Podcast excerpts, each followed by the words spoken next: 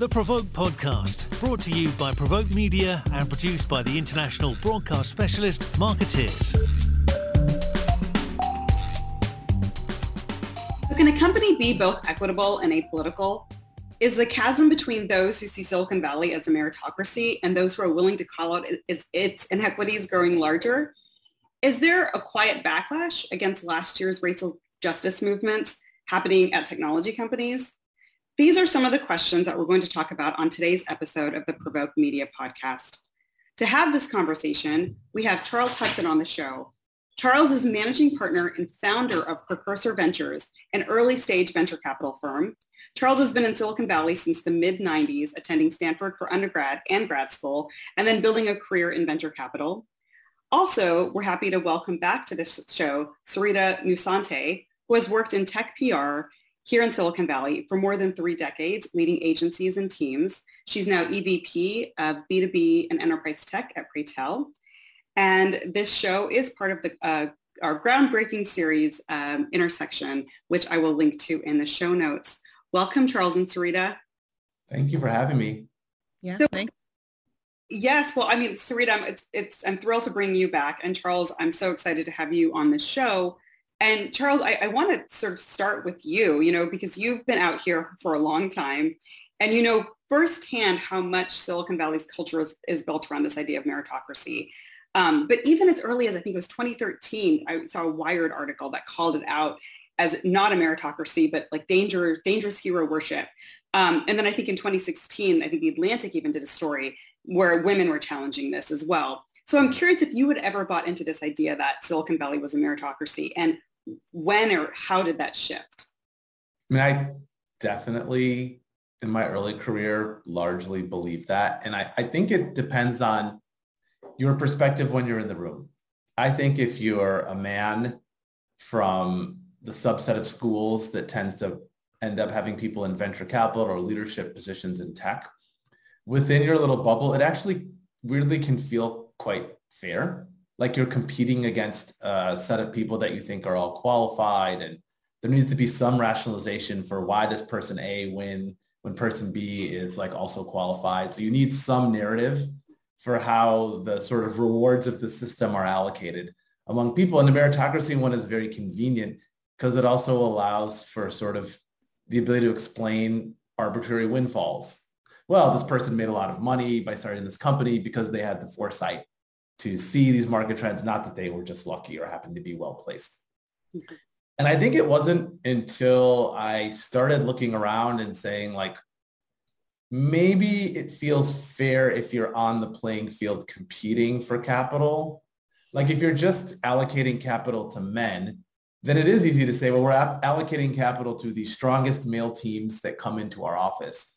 It doesn't really beg the question of like, well, why are only male teams getting to the partner meeting? Why are only white people getting the opportunity to raise money? When I started looking around and saying, well, why am I the only person who looks like me in many of these rooms, in many of these conversations? Um, I think I realized that like I am the, one of the only people in this room. And the reason why I think is has a lot to do with where I went to school and where I worked. And like there's a bunch of check boxes that if you're a person of color or woman, if you can sort of accumulate some of these merit badges, you will find yourself in these rooms. And I think you'll oftentimes find yourself as the only person. And what I would say maybe 10 years ago is I think there was there wasn't a recognition about what it feels like or what it looks like to be in one of those rooms when you're not part of the dominant group. And I think what's shifting in the conversation, why this is difficult, is the people that were maybe once the only person in the room are now one of a small group and I think they're trying to force the people who are sort of the, the more dominant group to reflect on like, well, why is the room, comp- why, how did the room composition end up this way? Because if it's truly based on merit and ability, you're essentially saying that women and people of color don't have the talent. Mm-hmm. Yeah. Syreeta, and you know, you've been out here almost as long as Charles has been. Um, what's your take on this? And you know, did you ever have that moment, or or as a woman um, of color, um, was it was your experience different? You know, I think it took me a long time to really register why the things were happening. I was very aware that I was the only woman of color in the room. But every, you know, I tended to be surrounded by white liberals who were my friends and who, you know, and it was kind of like, well, I'm not really sure about why this is happening. Um, and I think, you know, just like everybody, you want everybody else, you want to think the best of your coworkers and your colleagues and your, and, and the, the people who become your friends. I don't think there's anything um, intentional happening. And I think that's where some of that defensiveness comes in. Some of that resistance to the conversation comes in because there, there are a lot of very good people who don't want it to be the way it is. But until they understand that they have to take action uh, as well as sort of me taking action to, to change things, um, you know, we're, we're, all sort of complicit. I, I, think for me, I had a moment where uh, I worked with a company out of San Francisco uh, and they had a, uh, a, a, chief strategy officer who was a woman of color. Um, she was probably, I don't know, like four foot seven uh, and was usually in charge when she was in the room at work. And she, uh, and I had a conversation about, uh, uh, sort of about this loosely. And she said, you know, how many times we're in that room together and people say, you know, someone will say, okay, well, we should get started. And they turn sort of to the tallest kind of white dude in the room with the assumption that he's going to start the meeting. Or someone will ask her, you know, if she could bring in the snacks um, and not think anything of it, right? And not, not, not think that that might, that might be offensive or that might be inappropriate.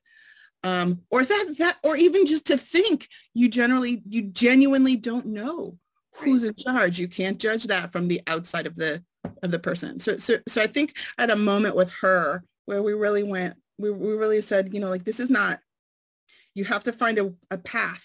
We have to walk the line between um, being understanding that, that the people around you may not intentionally mean you any harm, right? May not intentionally be trying to perpetuate uh, a racist scenario, um, and also being cognizant of the fact that that that they are complicit. Right. Yeah, and I think you you raise a really great point about you know when you have organizations where folks see themselves as progressive and open-minded some of the blind spots that that can that can arise from that and if we have time I'll, we'll maybe circle back um, to that but I, but I do want to take a moment to, to talk about how VC money is distributed right I mean and again Charles correct me if these numbers are dated but from what I last saw I think about 18% of VCs were women 3% were black 1% were Latino and for every nine dollar nine for every ten dollars of VC money that goes um, to startups, ten, nine nine of those go to startups led by men. So how do you talk about equity in a climate like this? Um, I think something Syreeta said is really important, which is why I think the tech industry has struggled with this issue so much. Is I think for a long time tech has positioned itself as like we are an industry that's different than others we're we're better. We're higher minded. We're not motive. We're not we're capitalists, but we're motivated to make the world a better place. And technology is going to deliver this better future. We're not Philip Morris. We're not uh, we're not some fossil fuel company polluting the environment. We're like this better. We're this better, more utopian industry. And I think when you have that self-perception, it makes criticism, particularly self-criticism, difficult and so I think in many things in business, including venture-backed companies, we're very focused on the outcomes. So if your VP of sales came to you and said, Aarti, I tried really hard to make my number this quarter. I made a bunch of calls. I talked to a lot of customers. I just didn't close enough sales, but like I'm on it. Next quarter, I'm on it. That VP of sales would not last very long. In venture, people say, hey, we're looking for qualified female candidates and people of color and like the numbers aren't changing, but we are working super hard. And I just at some point in my career said, like, what if we just took away intent and looked at outcomes and just said like, well, what's happening? And I'd argue uh, the business, the business facts that you outline suggest an industry that's not interested in funding women or people of color for some reason, those people aren't getting access. Now, there could be a bunch of like self-serving rationalizations. Well, their ideas aren't as good. And we're in the business of funding the best ideas. So the reason they're not getting money is that like their ideas don't. Well, then the question is like, well, who's judging the merit of these people and their ideas? And um, I think, I think back on a lot of the things that I took for granted when I got into venture capital that were accepted facts that feel like cringy now. Like I definitely sat on a number of panels in the early 2010s where VCs just like proudly proclaimed, hey, if you can't figure out how to connect to somebody on my network to get a warm introduction, like I just can't be bothered. I just like, I just can't. And that wasn't considered like offensive or exclusionary. That was in the category of like, that's just how venture capital works. I remember being on a panel where a guy said, I only want to invest in companies where I can ride my bicycle from the office to meet the founders. And I don't think this person meant that as an exclusionary comment. I think they were expressing a desire to have physical proximity to their companies, which is not like in and of itself a bad thing. It just dramatically, and this office happened to be on Sand Hill Road. It just dramatically limited playing field of who this person. So I think part of it is some of the constructs of venture, particularly pre-Zoom, pre-pandemic, really like you had to be in San Francisco. Both you had to live here and your company had to be here. You had to raise money here in person, which meant if you were in Atlanta or New York, a lot of expensive plane trips and, and flights out here. And I think a lot of the business was focused on the, what was convenient for the venture capitalist. And what's convenient for most investors is to invest in people who went to the school you went to or that you know socially or that you know professionally in a domain that you understand, serving a customer where you have some priors. And one thing I learned really quickly is I've met a lot of venture capitalists who don't have meaningful social or professional interaction with people of color, male or female. They live in communities where those people aren't well represented. They work in venture firms where those people aren't well represented. Their children attend schools where those backgrounds aren't well represented.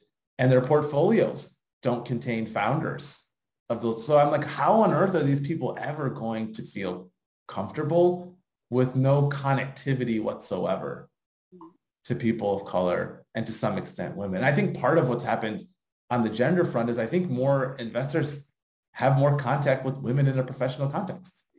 Mm-hmm. And so it's it's harder to other women founders when you might be married to one or you might have one in your portfolio. I think it's easier to other founders of color when you have almost no contact with people from their communities. Right.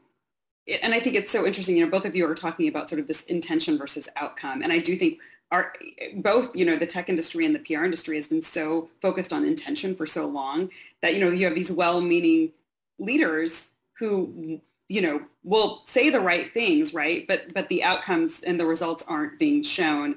Um, and, and, you know, and I, I want to acknowledge that when we're talking about people of color, we, we are talking most specifically about Black and, and, and Latino. Um, because one of the one of the things I've heard in Silicon Valley, right, as well, we have like Asians or we have Indians represented, right, and the, they're not an, an underrepresented group. Um, the, the underrepresented groups are um, Black and Latino, and I want to make sure that we acknowledge that, so we're not just painting a, a broad brush. Um, so so let's let's talk then. So we talked about sort of the startup space. Let's talk about some of these more established companies and what happened recently. You know, we look at Coinbase and and um, Basecamp, right? Um, both companies sort of decided that they were apolitical and they didn't want to have some of these messy conversations that we all had in 2020 um, around equity, diversity, and inclusion. And, you know, I think both companies sort of framed it and positioned it differently. And, you know, there's some great journalism around around both, and I will link to those in the show notes. But it, it made me wonder about, you know, a are companies are, are there companies taking a more tacit appro- approach to, to adopting these policies? Um, and you know, the fatigue is real, right? There is a real backlash to some of the really difficult conversations that were had in 2020. Um, Charles, do you want to take that one first? Yeah, I'll, I'll try to be brief. I, I think um, one thing I've always, at least in the last few years, realized is like tech is not tech is not above society. Um, the tech and venture industry has the same issues that our society has, and I think as a country we still have a hard time reckoning with our racial past. And until we've come up with a better way to address that, these conversations are always going to be fraught because there's a segment of of society that like just doesn't want to have the conversation, wants the issue to go away. And um, I'm not surprised that these these topics are spilling over into the workplace because I'd argue like people aren't getting very much relief on these topics and conversations from the political process. Not much is not much is happening in Congress. So the only group you can effectively lobby is your employer. And employers, particularly in this labor market, I think are responsive. But I think part of what you're seeing is, I think some of this reflexively was like, hey, this George Floyd thing's a big deal. We should probably like create space for this conversation. And I feel like it people thought, well, we're just going to contain the blast radius to this conversation around George Floyd. I think what they didn't realize is there was a lot of hurt and pent up frustration just underneath the surface and creating a little bit of space to talk about one incident really opened the opened the the pressure release valve for some of these other things that have been simmering under the surface to come out. And I don't think companies were prepared. I think they're like, hey, we want to have a discreet conversation about this one man who was murdered. And then we kind of want to go back to business as usual. And I don't think they realize that when you loosen that pressure valve, other things are going to come out that you have to deal with. And I think companies can choose to not engage with these issues. I think it's interesting that the companies that have chosen not to engage with these issues are led by people for whom these issues are not personal. And so I think it's one thing when you're like, this is an abstract issue that doesn't affect me, my loved ones, or my my life. I can say this is something that's not appropriate for work, but I'd argue there's lots of silly things we talk about. We talk about pro football. We talk about Star Wars. We talk about lots of things that work that are not. We talk about succession. I mean, we talk about lots of things that work that are not work, but there's some things that are deemed like okay to talk about socially and culturally at companies. There's some things that aren't. And um, I, I understand where this discomfort's coming from because I think a lot of people don't have the tools to have that conversation. And I think a lot of people are uncomfortable about where that conversation ultimately leads. So I, I wanted to follow up on something that you did say about, um, you know, about companies, you know, people are looking to companies to, because they are more responsive, particularly in this labor market, um, than, than government.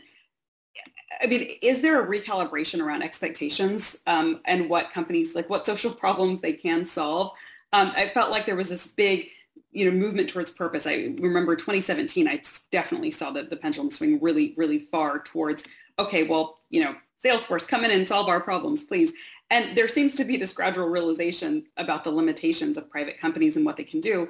And I'm curious to know how that's how that's shaping out in terms of how companies are talking about purpose and and you know addressing issues, social issues like this. And Sarita or Charles, you know, either one of you know you feel free to chime in here. Well, I mean, I think it's a tough question. It's a big question. How are companies ad- addressing these issues, right? I will say, you know, you see some companies standing out and doing kind of doing it what you think doing it right. HP comes to mind, right? With bringing on Lesley Slaton Brown to really like spearhead not just um, you know, the lip service, but you know, their board is now half female, and like they they they seem to be walking the talk, um, and, I, and I think those kind, those are the kinds of changes, again, we talk back to outcomes, right?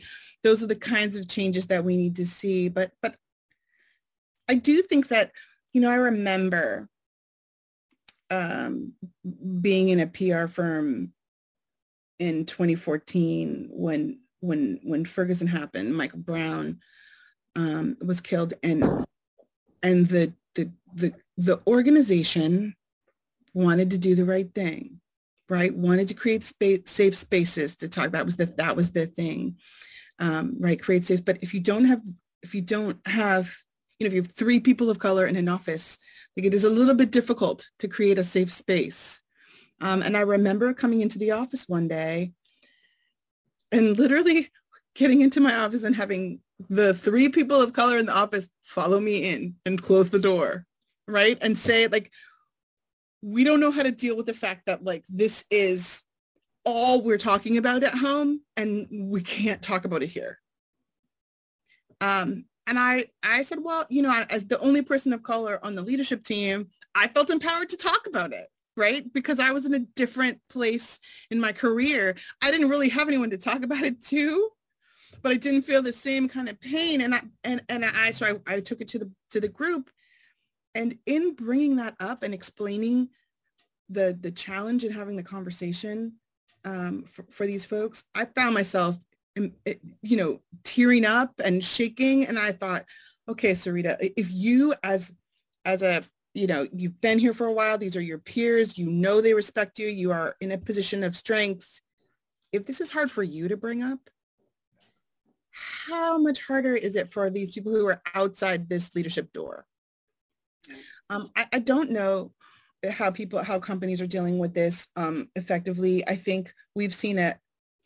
I, I, like to call it like a, I feel like it's a, it's a, a hype cycle, right? There's a, there's a bit of a racism hype cycle. And I think that as a, as a, as a country, we don't really have the ability to focus on more than one sort of, sort of, uh, one of these kind of groups at a time. So you saw, right? So you saw um, the sort of the Ferguson 2014 thing, and that was all we talked about. Everyone was releasing their numbers, right? And and how do we tackle this? Companies felt forced to talk about this.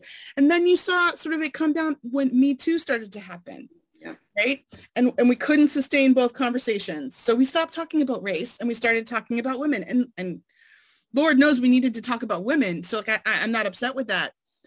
But but it kind of didn't come back until 2020. It started to come back up, right? And now um, now we have George Floyd and now we're back to that and we're not talking about women anymore, right? It's a little bit frustrating to look at the way that the, the dialogues sort of preempt each other.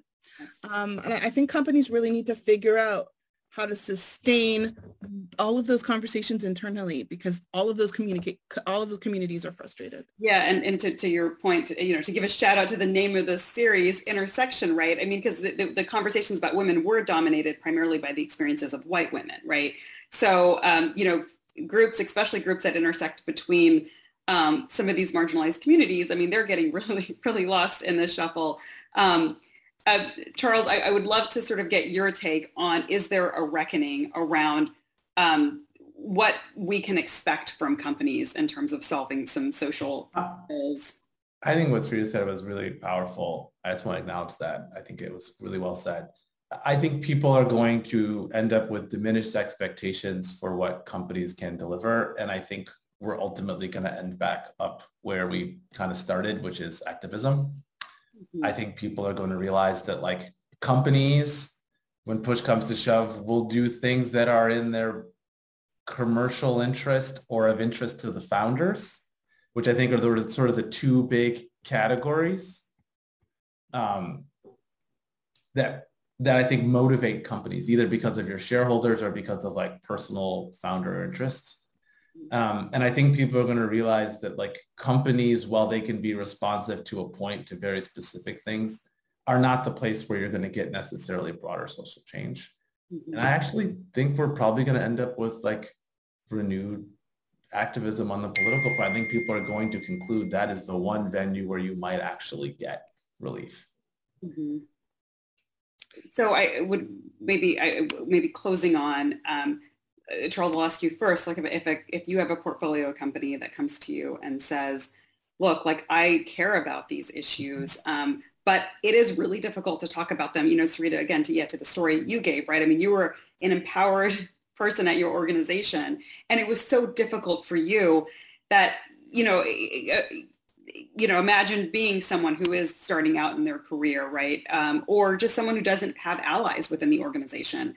Um, how, how would you recommend that we can build in these conversations and these discussions in a sustainable way um, and so that there aren't these icky feelings afterwards, right? Like there isn't a sense of, well, you know, this group had their day in the sun. Well, what about me and my grievances? And one, one of the, you know, one of the things that, you know, a popular way that this conversation tends to evolve is there are other types of diversity, right? And this reminder that, well, you know, there's, there's, uh, what I have agency leaders tell me, well, you know, I hired somebody from Montana and I think that's diversity because, you know, we're in New York and, um, you know, that's a new perspective or I hired a conservative and, you know, we're a pretty liberal organization. So like, how do we keep A, the conversation focused on the historically marginalized groups and B, how do we keep it sustainable? Um, so Charles, what, what advice would you give? I, I think there's a generation of founders um, who just believe that they, they want companies that reflect their values and their values are inclusive. And I think they are outcome oriented. And so I'm, I'm like not as concerned about the generation of companies that I see coming up as I am about the companies that exist today. Huh. Um, I, I, really, I, I, really, and the reason I'm not as con- I'm not like without concern to be clear, Aarti. Um, but I hear them talk about this more from a mind of like, well, this is the kind of company that I believe I want to create, not like, well, we got to have some women around here so that we have women on the website so that people like, it's not this like cynical, like, how do we check the box and move on? It's coming from a place of a belief that this is, um, this is like unjust. I think a lot of what holds companies back is people come to these conversations without the vocabulary and experience about how to navigate them. And I think people are deathly afraid of saying the wrong thing. Yes. And unfortunately, the wrong thing is probably how they honestly feel. Yeah. And like, there's this process of like, how do you create space for people to express uninformed or potentially dangerously naive ideas without without feeling the content? And how do you also not put the burden of that on the three or four people of color in your company to educate the whole company for free usually on these like historical issues and to me it's a it's a it's a social failure that there's so many people who come to the table in their 30s and 40s unable to understand why we're taking down statues of Robert E. Lee that were not put up during the during the Confederacy, were put up during Reconstruction or like during Jim Crow. Like the fact that, that people can't wrap their head around some of these ideas these aren't companies aren't wrong. These are fraught, dangerous topics. And I think there's a legitimate fear that if we allow these conversations to, to blossom, it's going to get real messy real fast. And, and how do you put the toothpaste back in the tube once it's gotten real messy? and Charles, and you're someone again who's who who who has a platform and is empowered. Do you hear from folks who aren't, you know, who don't have your stature in Silicon Valley, and they say, "Hey, look, I I I can't say what you're saying at my organization. I would be iced out or, um, or, you know, my job would be in jeopardy. All the time. Yeah, yeah all the time. Yeah. Um, Syreeta, did you want to close on, on, on any thoughts? What would you advise your, your, your portfolio of, of, of, of PR companies or, yeah, not PR companies, your portfolio of companies yeah. as a PR professional? Yeah, I will say, you know, especially over the past year, we've had a lot of companies come to us looking for sort of uh, PR support around DE&I initiatives. Um, and, and we are very careful to, to always counsel them to, okay, before we start banging a drum about, you know, and, and, and putting people of more people of color on the website, although bless you, put more people of color on the website. But um, let's really take a, a, thoughtful look at your practices.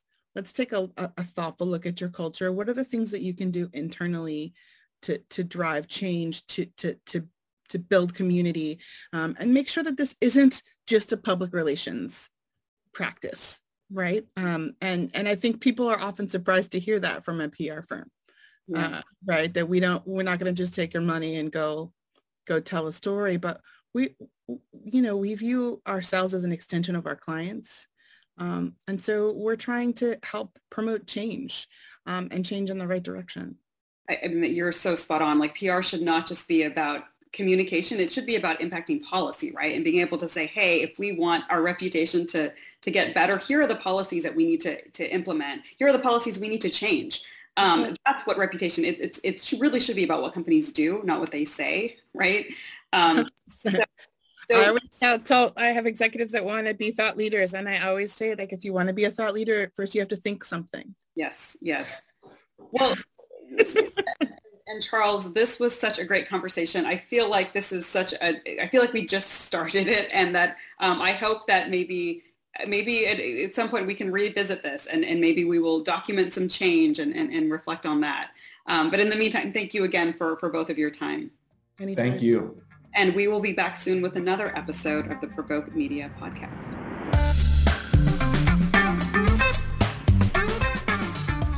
You've been listening to the Provoke podcast, brought to you by Provoke Media and produced by the international broadcast specialist Markettiers.